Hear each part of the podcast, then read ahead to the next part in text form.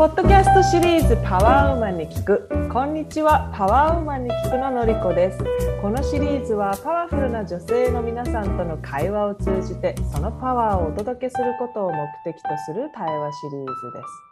本日のゲスト足立恵子さん。恵子さんは滋賀県出身。2014年から英語コーチとしてお仕事をされています。現在は岐阜県にお住まい、えー、お仕事の英語コーチはオンラインでの活動がメインだそうです。本日は岐阜県からお越しいただきました。恵子さん、こんにちは。よろしくお願いします。こんにちは。よろしくお願いいたします。はい、英語コーチとしてのお仕事についてちょっとどんなあの英語コーチなのか、えー、ちょっとお話ししてください。はい承知しました。英語コーチというのは英語力を伸ばしたい話せるようになりたいお仕事で使いたいという方がのでもどういうふうに英語力を伸ばしたらいいか分からなくて困っていますという方がたくさんおられます。そういう方に向けてじゃあどういうふうに勉強をして何をどのようにどれぐらいの量をやったらそこまでたどり着けるのかというやり方のところをお伝えさせていただいて、うん、あとはそれを続けていくというところが一番重要なところなので続けられるようにメンタルサポートもさせていただきながらゴールに導いていくというのが簡単にお伝えすると英語コーチの仕事になります。うんなるほどじゃあゼロの人からでもあの先生というか、まあ、コーチに恵子さんのとこに来てあの何とかしてくださいっていうのもありなんですか？はいもちろんです。おられます実際にそういう方も。そうなんだ。でどんなあのなんだろうメソッドというかどどんな、はい、ちょっとどんな感じで進むのか教えてもらえますか？はいもちろんです。えーと、お悩みとかこういうふうになりたいっていう目的ゴールっていうのは人それぞれ違うので、うん、まずそのまずその方がどこで使いたくてどうなられたいのか例えばお仕事で使われるのかプライベートの旅行で使いたいのかやることが異なってくるのでそこを最初にしっかりとヒアリングをさせていただきます。うん、次にその方の今のレベル感例えばゼロから始めるのか、うん、あるいはの上級者なのかちょっと始めて、うん、頭打ちしてしまったのかっていってもバラバラなのでそこのレベル感のお伺いと確認をさせていただいて、うん、じゃあ今の現状からここまで持っていきたいよってなった時にそこに向かうためにやること。例えば会話が必要なのでじゃあスピーキングとリスニングをやっていきましょう。スピーキングだったらまずはここの単語を使えるところから練習していきましょうか。その次の段階は実践でじゃあ自分でしゃべる練習をしましょうか。で具体的にそのしゃべる練習というのはこういうふうにステップバイステップでこういうやり方で一緒にやりましょうというふうに細分化してやることをお伝えして一緒にやっていくという流れになります。うん。大体どのぐらい頻繁にセッションを持つっていう感覚なのかしら？例えば、はい、例えばこうベーシックはあるけれども会社で使えない、うん、使いこなせないとかね、はい。うん、えー、読み書きはできるけど喋れないんですみたいなケース結構あると思うんですけど、はい、えー、その人にもよりましてお客様の希望にもよるんですけれど多い方ですと毎週週に1回セッションを行っていて、うん、もう少し緩やかに長期的にやっていかれたいという方はの月に1回セッションをして1ヶ月間の計画を立てていくというような方もおられます。うん、じゃあやっぱりなるべく自習できるようにこう促してあげるっていうのがあなたのやり方なのかな？はい、はい、その通りです。基本的には、はい、私が英語そのものをお教えするということではなくて、うん、もちろん英語に関するご質問もお答えするんですが基本的には自分で勉強をする自分で力をつけるそのための方法を身につけていただくという形になります。うん。じゃあその教材とか使うツールっていうのも自分で用意してもらうように促すんですか、はい、はい、その通りです。あなるほどね。みんなが持つこうあのまあ、中学校高校で英語は学んできて基礎は一応あるんだけれども喋、うん、れないですっていう人のこう一番の何て言うのかな原因というかどんなところにこう、はい、あの 原因が見えますか？コーチの目からは。はい。大きく分けて2つ原因があると思っていてまず1つはあの話す場がそもそもない。話す量がのないっていうところが一番大きな原因かなと思っています。であの本当に一番多いお悩みの声として勉強はしてきたけれども喋るとなったら全然言葉が出てこないっていう声がダントツで多くて、うん、でその方にお話をよくよくお伺いしてみるとやっぱりあの喋る練習をこれまでしてこなかったか喋、うん、る機会がなかったとか喋、うん、る量が圧倒的に不足しているというケースが多いです。でこれが1つ目です。で2つ目の喋れない原因私が考える原因としては、のメンタルが大きいかなというふうに思っています。はい、例えば私たちのこうあの受けてきた教育教育関係してるかなとは思うんですけれども、うん、間違ってしまったら恥ずかしいとか、うん。うん、あの綺麗な発音で言えなくってでそれがあの何か恥ずかしいとか怖いっていう不安を抱えてる方がすごく多くいらっしゃるので、うん、それであの本当は話す力はあるのに言葉があのつっかえてしまって出てこないというケースも考えられます。うん。でこれが原因の2つ目かなと思っています、うん、その2つ目の原因の場合つまり頭の中には文章があるのに発声ができないっていうのはそれはやっぱりこう、はい、どうやって例えば教えてあげるというか、はい、どどうやってトライするのかしら？はい、まず1つ目は、えーと、頭の中に英文が浮かんでいるのであれば、えーとそれを自分で喋る機会を増やすっていうのが一つ必要というか推奨をしていて、うん、でまずはあの優先度合いとしては完璧に話すよりもアウトプットの量を増やす方が伸び率としては高いのでじゃあまずは自分の考えをのシンプルでもいいからすぐに瞬発力高くすぐに喋れるよ練習をしていきましょうというふうに段階を踏んでいって、うん、でその内容がスラスラ話せる例えば、えー、と何でもいいんですけどもあのあなたの好きな食べ物は何ですかっていうふうに聞かれたとしたら、うん、こうこうこうですこうですっていうふうにシンプルに答えられるまで同じ内容でずっと喋る練習をしていただくんですね。でその内容がスラスラ言えるようになったらじゃあこの言葉を他の言葉で言い換えたらどういうふうに言えるかとかもう少し洗練されたフレーズだとどういうふうに言えるかっていうふうに段階を経ていく形になります。うんなるほど。じゃあ結構でもやっぱ本人の練習度合いによってあの、はい、なんていうのかな伸び率って違いません？結果的には。ですよね。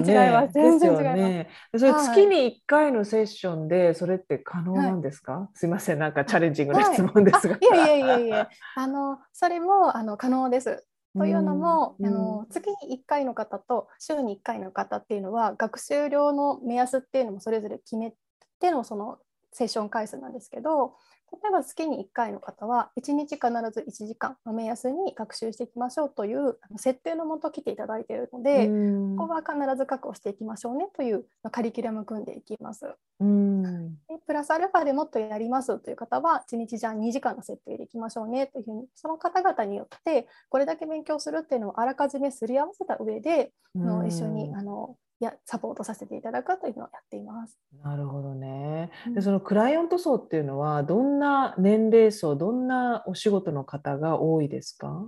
はい、えーと、今私ちょうど2つ別のプログラムをさせていただいているんですが1つがビジネスもう1つが海外旅行であったりプライベートになります。うんで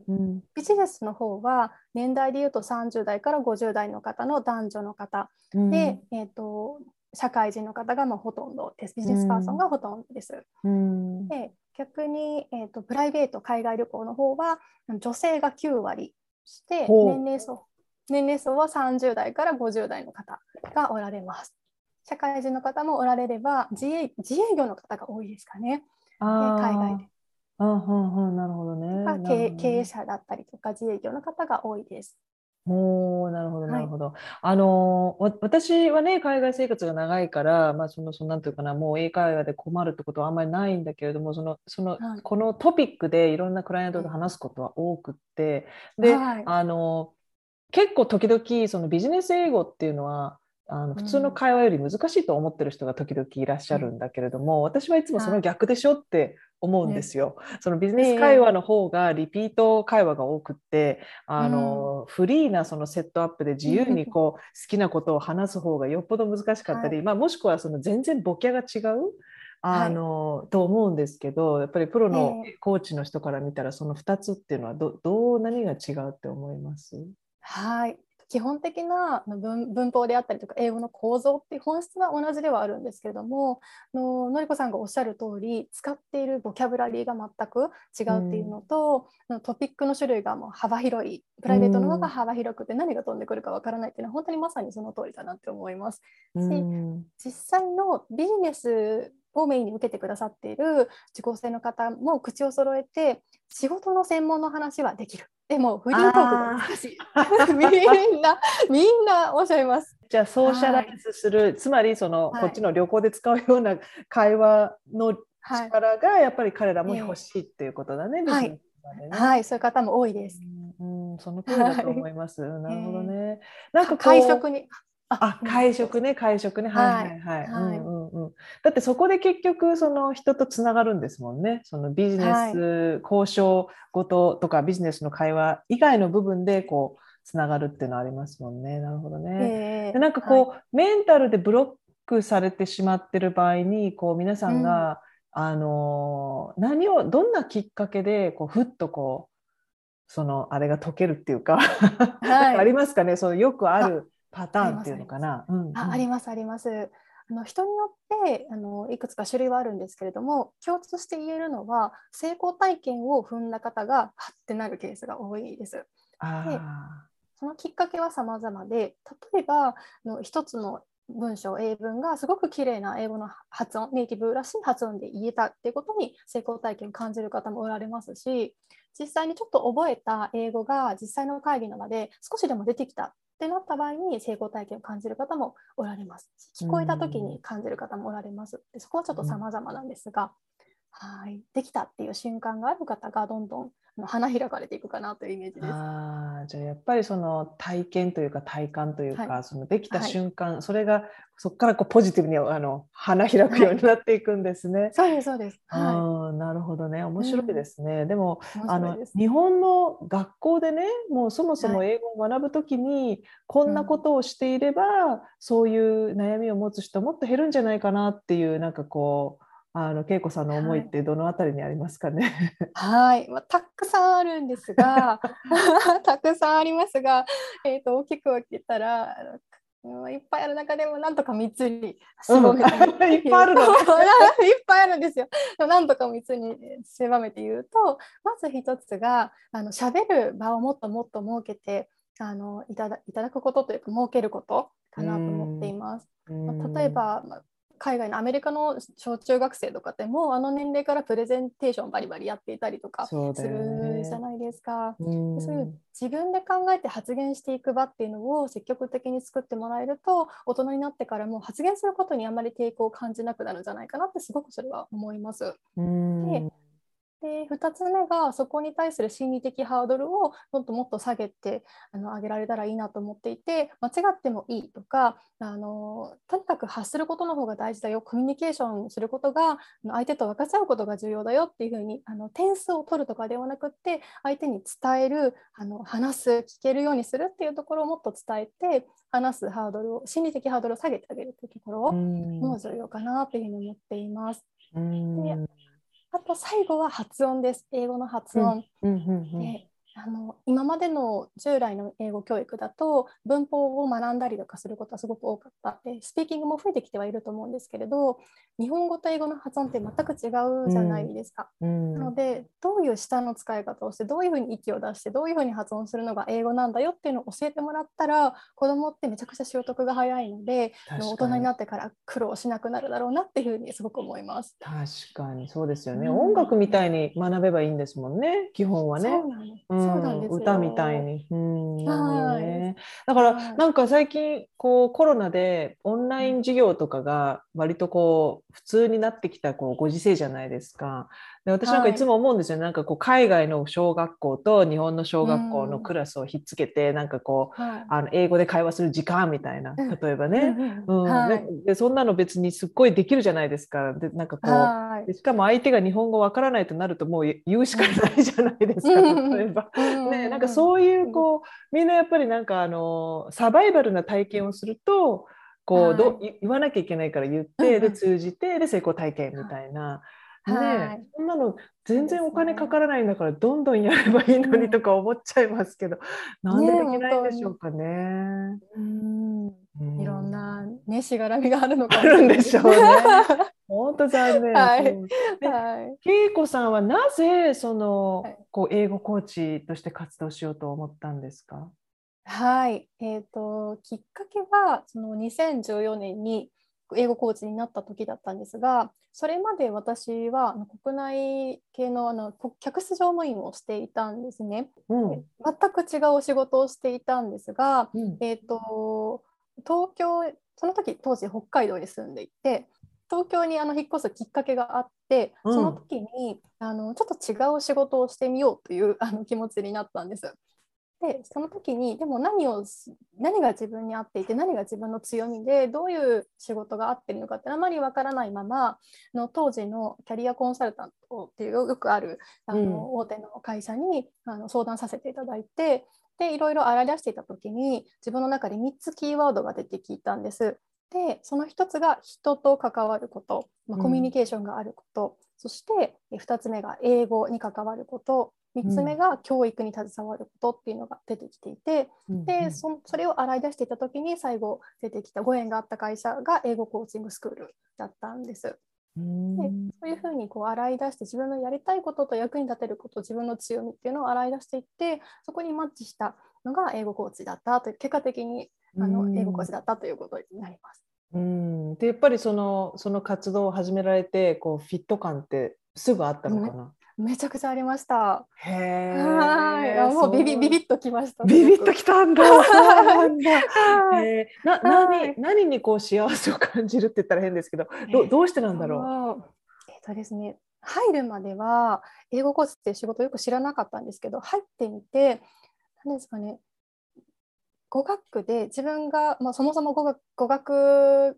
もう大学も語学系の大学に行ってずっと語学に携わってきていて、うん、で語学で何か人の役に立てるっていうことにまずそもそも喜びと楽しさを感じたっていうことと、うんうん、はい、またそのご縁があった会社にもすごくあのよくよくてというかありがたくって、うん、あの働いて働いてる方もみんな生き生きしていてその空気感がすごく好きだったっていうことが大きいかなというふうに思います。であと一番はその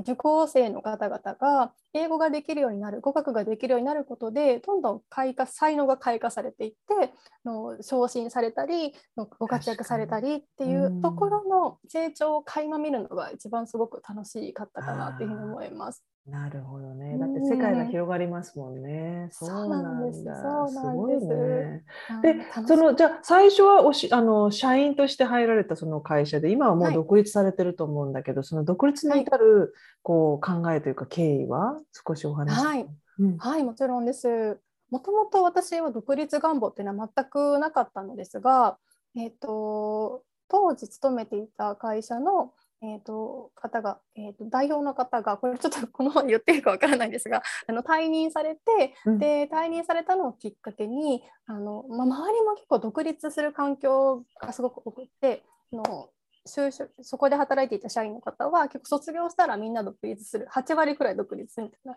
環境にあったので自分も自然とそのタイミングきっかけで独立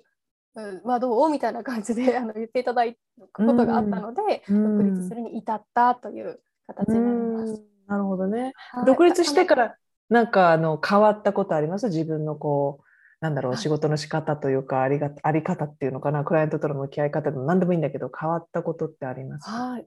えーとですね、クライアントとの向き合い方というのは変わらないんですが全部自分でやっていくいかなければいけないですし、うん、会社という看板がなくなったので改めて会社のそ会社という存在のありがたみに気づいたというのが一番大きかったです。うん、でえーと、守られていたんだなとか何も考えなくても毎日仕事があってすごくありがたかったんだなっていうことにあの独立して初めて気づいたっていうのが大きかったです。うん、でそこ,、はい、そこからやっぱりあの一つ一つのお仕事今までも丁寧にもちろんやってはいたんですけれどもあの感じる責任であったりとかプレスいい意味でのプレッシャーっていうのがあの生で感じられるのでその分やりがいだったりとかあの自分がサポートさせていただいた方がそのままこう成果として形になっていくのでそこもより喜びとかやりがいをあの今まで以上に感じることが増えたなというふうに思います。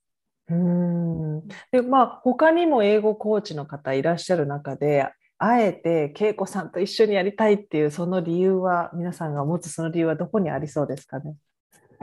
これもよくお伺いすることがあるんですけれどあのバラバラなんですよね。皆さん言ってくださるあそうなんだ、うんうん、はい。もう多いのがもうですかね。な なんとなくっていう方が多くて 信頼 信頼できそうだなみたいなふうに言ってくださる方があのいらっしゃるかなっていうところで自分でちょっと言うのもあれなんですけれど、なんか正しいこととかちゃんとしたことを言ってくれそう嘘は言わないというか。自分自身も私自身も苦労してもともと英語がペラペラだったわけではないのでのゼロからというか日本人でありながらの喋れないところから話せるようになっていったという経緯があるのでそこに共感してもらえるのがあのすごく大きいと思いますって言ってくださる方が多いです。なるほどね。じゃあやっぱり結構相性とか大事なんだろうね。うん、と思います。ね、だってやっぱりそのメンタルのハードルを超える瞬間一緒にいる人だもんね。そうですそうです。はい。そうなんだ。はい、あの私が言うことが当たってるかどうか聞きたいんですけど、あの時々あのクライアントというか、まあ私の仕事の中でやっぱり英語苦手な方すごく多い、英語が苦手と思ってらっしゃる方がすごく多くて、で、あの話す機会がある時に私結構乱暴に言ってしまうんですけどね、あのあんまり難しいことを言おうとするとかえってわけわからなくなるから、あの。はい中国中学生の英語の文法で全ての文を作れと、はい、みたいなことを私時々言うんですよ。もう超シンプルで、はい、あの、はい、て言えばいいんだろう。こ子ど子供が分かる英語って大変ですけど、うんうん、そういう言い方した方が間違いも少ないし、分かりやすいよって私言っちゃうことあるんですけど、はい、そズバリ先生としてはいかがでしょうか、その発言。ズバリイエスです。あ、そうですか。はい、イエスです。ズバリイエスだと思います。ななぜそうなぜそう言えるんですか、イエスと。えなぜかというと、うん、まずその話せなくなってる原因が日本語と同じレベルの英語を覚えてしまっている方が多いってことにある。で、あの母国語の日本語プロレプロレベルというかもう社会人級の日本語じゃないですか、うん、社会人級の日本語っておかしいですね。うん、あのあの母国語のレベルが高いものをそのまんま英語にしようとしたらすごくハードルが高いですし、うん、そこに時間時間がかかったり相手に伝わらない英語になってしまったりして、うん、全然こう上達していかないってことが起こってくるのでまずはあの本当にシンプルな英語で伝えることの方が、うん、重要度が高い、うん、相手に伝えるという意味では重要度が高いですし、コミュニコミュニケーションって待ってくれないのですぐに分かりやすく伝えるっていう意味ではシンプルなものがいいかと思います。うん、ですよね。あと文章も短い方が絶対いいですよね。いいですね、うん、ついていけないんだからって私言うんですよね。その普通の人聞いててもそんな長ったらしい文章誰もついていけませんみたいな。本当そう思います。ねえ、うん、なるほどね、なるほどね。じゃあよかったです。それあのちょっと乱暴だけど、い、つもこう言って言っていたので。はい。当たっててよかったです。当たっててよかった。はい。恵子さんにとってのなんかこうターニングポイントっていうのはいつ頃だったとお考えですか？はい、人生における、はいうん、人生のターニングポイントはそうですね2つあって1つはあの高校卒業する3年生のあの大学受験の夏です。で当時私はあの三原先生のもと部活をずっとしていたんですが本当に部活三昧であまりこう勉強を全然してなかったんですね。うん、で本当にあのでも行きたい大学はあってで合格系の大学に進みたいと進みたいと思っていたんですが成績が全然追いつかずその大学受験の夏になんと F, F 判定を出してしまいでえその当時通っていた学習塾の先生に、まあ、絶対無理だよって言われて。あの目の前で三者面談の時に母も踏まえて絶対無理ですよみたいな感じですごく冷たい感じで言われてしまってであの母が結構泣いてた後で泣いてたというか 悲しい顔をしていてすごく不甲斐ない気持ちになったっていうのがあったんです。でも絶対もう悔しいと思ってなんとかもう勉強しようと思ってむちゃくちゃ勉強してであの結果的にあのラッキーなことにその時たまたま倍率もちょっと少なくってっていうので大学に受かることができたんですね。なのであの本気でやればあの人生って変わるのかもしれないなってその時思ったっていうのが一つ目です。うん。本当だね。まあ、火がついたのかもね、もう絶対無理よって言われて余計火がついた。そう。です。そうです。それもあります。そうです。負けず嫌い。あよかったよかった、それは、はい、でもう一つが先ほどお伝えした英語コーチになった時です。はい、あの会社にも恵まれて周りのあの方々にも受講生の方にも本当に恵まれてあの仕事ってこんなに楽しいんだっていうふうに心の底から思った瞬間だったんですね。で今にももちろんそれがつながっていますしその経験がなかったら今の自分は絶対ないのでそこで経験させてもらったこととか自分がその楽しいと思えた瞬間だったり役に立ててるって思った瞬間だったりっていうのが本当にあの生きがいだなというふうに思うのでそこが大きかったです出会いが大きかったです。で語学系の大学にもいた行きたかったということはもうその時点でその語学を勉強したいとか、はい、そういう気持ちはすごい強強かったわけですねじゃあね。そうですそうです。うん。それは何かあれですか、はい、小さい時からもう外国に行き慣れてたとか、はい、ど行きたいと思っていたかとか、そどういう？はい、はい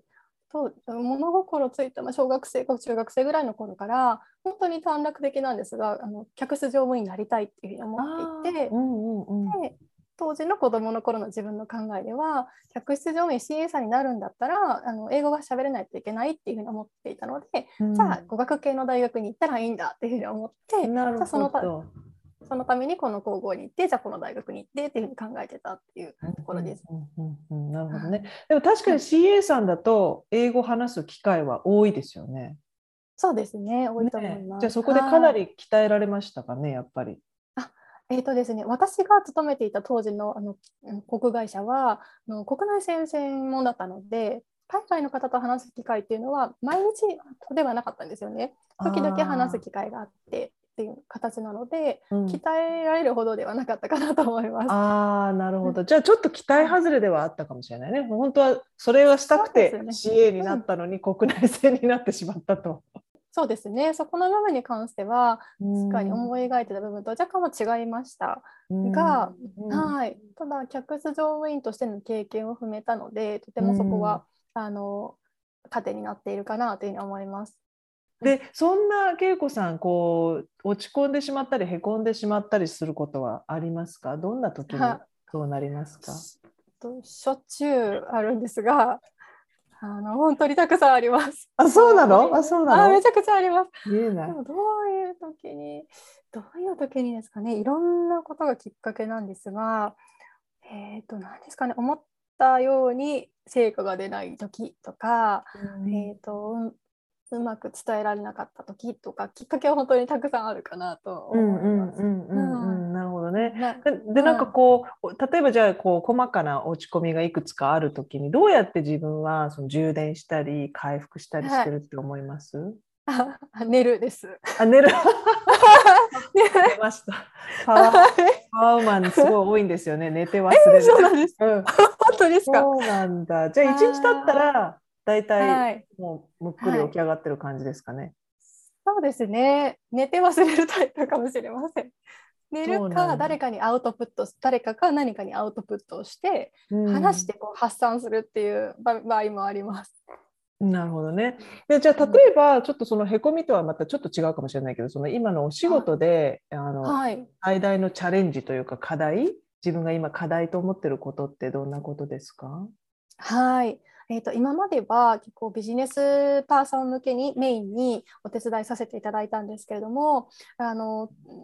ついつい去年ぐらいから本当にあのプライベートだったりとか海外旅行でもあの使えるようになりたいというお声も増えてきたので、うん、そういった方々向けのあのプランっていうのも立ち上げて去年から活動をしてきているんですね。であのお役に立てることがあるって思う中でやっぱり仕事だと絶対英語がやらない必要になってくるとか、うん、あの必要性が高いのに対してプライベートだとどうしてもそこまで必要性が高くないのであのそこの必要性が高くない方々に向けて火を火をつけるお手伝いをするっていうところが今一番チャレンジングかなというふうに思っています。うんなるほどね。はいで喋れるようになったらもっともっとその方の可能性も広がっていくしあの活躍であったりとか楽しみ喜びも増えていくのでそこのあの思いだったりとかこうなっていけるっていう道筋をあの見せてあげるっていうところが一番の課題というかあのミッションのようなふうに思っています、うんうん、で全部セッションはマンツーマンなんですか？グループもあるんですか？グループもあります。あ、グループもあるのね。だだと、はい、あのまあそそこでこう練習したりする仲間もできるわけだ。はい。そうですそうです。ああ、なるほどね。どちらの方が、はい、あの人気はあるのかしら？マンツーマンとビジネスの方だと、うん、ビジネスはもう全部マンツーマンなんですね。うんうん、はい。でビジネスだとやっぱりそのスケジュールが皆さんバラバラなので、うん、あのグループだとどうしても難しい部分があるのであの個別で対応させていただくっていうのが多いんですね。うん、もうプライベートな方だとあの半々ぐらいでちょっと勇気がないので個別がいいですっていう方もおられますし、うん、仲間がいた方が楽しいですっていう方も半分ずつぐらいおられます。うんであなたのその講座というかコースはオンラインで見つけられるんですか？どどういうふうに宣伝されてる？はい、あのホームページがありますので、うん、ウェブページから皆さん見て申し込んでくださったりとか、うん、あとは SNS で発信をしているのでそちら見てくださったり、うん、のありがたいことにお知り合いのあの口コミで来てくださったりっていうのが大きくあります。いやすごいですね。でもいいいいお仕事ですよね。どこにいても、だからその岐阜にいても北海道にいても、そうですね。ね、はい、うん、できる仕事って最高だよね。最高ですね。ありがたいです本当に。うん、でしかもこういうセッションだったら、クライアントさんもオンラインの方がいいぐらいかもしれないですよね。参加しやすいっていうのかな、どこどこでも。そうなんです。はい、そうなんです。まさにあの上海の方も今実は受けてくださっていて、そうなんだ。はい、上海にいる日本人の方ですけど、のこういうロックダウンの中でも受けることができて嬉しいですって方もおられるので、あのはい、私だけでなく受けてくださる方も場所を問わずにできるので、お互いにとっていいのかなというふうに思っています。おっしゃる通り。だから例えば赴任先で英語が伝わらなくて困ってるので、はい、あのね、はい、コース受けたいっていう人もいるかもしれないもんね、はい、日本にいなくて、はい、はい、実際におられます。うん。いやいろんな仕事が、うん、いろんな仕事が可能な本当に時代になりましたね。すごい。い。や、本当にすごい。はい。で、まあ、なんか、2か月前に、あの、ご結婚されたということで、もう大変アメリカな、大変幸せ満載の、あの、恵子さんなんですが、今日、あの、数学先生に聞きたいことは 何でしたか？こここも、あの、あれですか？あの、出ますか？録音のところに。はい、出ちゃうんですが、まあ、あの、あのだあのオフレコが必要だったら後で切りますので。大丈夫ですよ、うん、だからさっくり聞いていただいてですごくさんもその、はい、あの安全なことを言っていただいて。大丈夫大丈夫。ああありがとうございます。あの家族についてさっくり聞けると嬉しいです。はい。恵子さん大丈夫？安全コースしか言いませんから私。気にしないで。穏やかに聞いてください。い。や、今、本当あの、縦岩石あ縦板に水？あもうつかかっちゃってるけど、はい、なんか本当流れるように、もうスラスラスラスラって本当素晴らしいなと思いながら聞き入ってます。ね。あとお仕事の内容も今のニーズに合った、もう本当求める人も多いし、システム的にも本当今の時代にバッチリのお仕事をされてるなって、本当感心しながら素晴らしいことを聞いてまして、あと私、本当、対象者、私じゃないかっていうぐらいの、もう、なんか、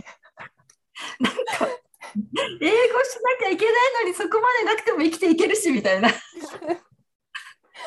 も世界は広がるから楽しいよね話せたらっていう。でそれでもその熱がすぐ消えてしまうっていうね本当、対象者私ですか？っておりました。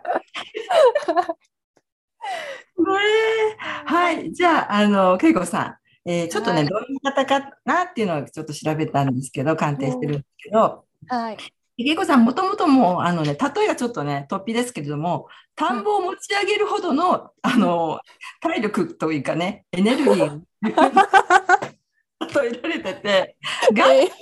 まあまあ、すごいんですね。で、あと、あの、責任感が強くて、まあ、親分肌。でね、あの本当ね、強いものを抑えて弱いものを助けるというね、もう困っている人を放っておけないというね、あの計算のない本当あの優しさが終わりなんですね。で、あの冒険と実行力と独立心にあふれて、とてもマイペースなんですけれども、そんな恵子さんにとってね、あのある意味家庭を持つ持つってね、まあ、ある意味ちょっと安定をえー、考えなきゃいけないじゃないですか。結構、あの、冒険心がいっぱいあるのに。で、そういうことを意識意識した生活はね、ある意味ちょっとしたチャレンジだと思うんですよ。反対に。うん。で、でね、あの、今お仕事も楽しい時期だと思いますし、で、あの、お仕事できちんと責任をね、果たすっていうことにプラスして、さらに家事とかね、お家のことも全力投球されると思うんですけれども、で、あの、やっぱり責任感が本当に人のね、3倍ぐらいあるので、すべてをね、完璧にこなそうとして、えー、自らね、もういらんプレッシャーをね、そこまでしなくていいよっていうね、そういうのをね、作り出しやすいので、あとその、ちょっと、相手をね、優先して自分をこう自己犠牲的なことにもね、ちょっとなりかねないっていうところがあるので、まずはご自身を大切にするってことを心がけたらいいと思うんですね。はい。はい。あと、あと、あの、人の意見にね、惑わされないっていうのがね、すごくあって、えー、ちょっと頑固になりやすいというのもあるかと思うんですけれども、実はね、あの、ご主人様もね、意外とね、頑固でね、マイペースな方だと思うんですよ。で、お互いちょっとね、似たところがそこら辺があって、あるので、お互い様ですっていうことで、あまり、あの、指摘し合わず、まあ、夫婦っていうのはね、もう鏡なので、はい、念頭に置いて、あの、対応されるといいと思います。はい。はい。で、お子さんについてはですね、えー、けいこさん、なかなかちょっとリラックスできないっていうところがあると思うんですね。常になんか動いてて。いや当たってる。当たってます。動いてて、なんかパワーっていう時間がないと思うんですよ。はい、なので、やっぱりちょっとあの心と体をゆっくりする時間を持つっていうことを心がけて、あとは、あのー、一つのところにとどまると、ちょっと運気を活かせないっていう傾向があるんですよ。からあ、ある程度移動っていうのを入れた方がよくって、はい、旅行とかそういうのを定期的にされるといいと思います。はい。はい。あとね、あの、引用語行って 5, 5つのエネルギーがあるんですけれども、あの、木のエネルギーがね、ちょっと少ないんですね。なので、いわゆるウッドなんですけれども、色的にグリーンとか、えー、そういう色をあの増やしたり、あとリビングとかのそういうところお部屋にもですね、あの植物とかお花を、えー、置くとか、あと食べ物としては酸味のある食べ物、酢の物とかですね。あとあの葉物野菜。というのを、そういうのをちょっと多めに意識して捉えると、その少ない木の木のね、えー、木が増えることで、まあ、あの、お子さんができる、まあ、体質というか、体のバランスがですね、整ってくると思うんですね。はい。あと、頭を向けて寝る方角っていうのもちょっと大事になってきまして、えー、恵子さんにとってあの相性のいい方角は、お家の中でですね、えー、東とか東南とか南とか北の方に、えー、頭を向けて、えー、寝るっていうと、とても流れが良くなると思います。はい、であと特にあのお家の北の方はですね、えー、ハラムというね、根の、えー、ストラの根の方向になって、えー、あのね、えー、解解任するとか、そういうのにも影響がある方角なので、玄関がよく北の方にマンションだったらあるケースが多いんですけれども、その場合だったら、まあ、その24時間玄関を明るくされるということをされるといいと思います。で、まあ、北に玄関がなくても、ちょっと暖色系な暖かみのある、北ってね、ちょっと寒いイメージがあるので、冷やの冷やした感じじゃなくて、ちょっと暖かい感じの、えー、色とかですね、えー、置くと、えー、とても、あの、家全体的に暖かみが出てくるというあの感じになってくると思います。はい。感じです。ありがとうございます。盛りだくさんでしたが、いかがでしたか、恵子さん。どのあたりが？うんはい。私のことをどこかで見てくださっていたんじゃないかと思うぐらい当たってますね。リラックスできないってまさにそうだなって思っていて。で旅とか移動がすごく重要だって言ってくださったのもちょうどあのこの間も旅をしてきたところで、うん、移動長距離移動がないとなんかどうしてもモヤモヤしちゃうなっていうのがすごくあります。うんうんまあ、まさにまさにそうだなって思いました。へえうん。そうなんだ。だってもうすでにね、北海道にいたとか岐阜にいたとか なんかいろんなところにもういらっしゃるから、そう。うん、い。いじゃないですか。どこでもできる仕事だから本当いいよね。植物もあの家に飾るようにしていて周りも山,、山なのであちょうどいいなってすごい思いました。まあ開けたら見えますもんね、緑。開けたら見える。はいい。だところにからいいところにいいところに来させていただいたなって思ってね、呼ばれてるんでしょうね。呼ばれてるんだねやばい、やばい、呼ばれてる。リラックスしにおいでって言われてるみたいな感じがほんとすごいしここです。よみたいなね。はい。はいうんだってねまさに木が多いとこっていう話してたもんね今岐阜って森が多いとかそうなんです。本能的にあるんでしょうね。面白いね。本当にちょっとドキッとしました。すごいなと思いました。でもそんなあの丈夫な人でそんな人にはこう見えないおしとやかさがあるからねなんか面白いなと思って今聞いてたんですけどやっぱそういうパワーがみなぎってるんですね。パワーウーマン。パワーウーマンですから はい。じゃあまあそはいの田んぼも背負うあの 恵子さんの皆さんに発信したいあのパワーは何でしょう今日この場で。はい、私が一番お伝えしたいのはあの自分に自信特に女性に多くって昔の私もそうだったんですけれど自分に自信がない。特に英語に関してはあのできるようになるかなとかな自分になんてできる気がしないって思ってる方が本当にたくさんいらっしゃるんですけれどもあのちょっと自分を信じて少しずつ成功体験を踏んでいくことで可能性って本当に持ってる可能性って大きいと思っていてあのぜひぜひ前向きに自分のことをあのちょっとでもいいので信じてトライしやりたいことにチャレンジしてあの行く人が増えたらいいなってあの心の底から思っています。はい、というのが今日私が一番伝えたかったことです。ありがとうございそます。もう何も言うことはございません。その通りです。は いありがとうございました。今日は。こちらこそです。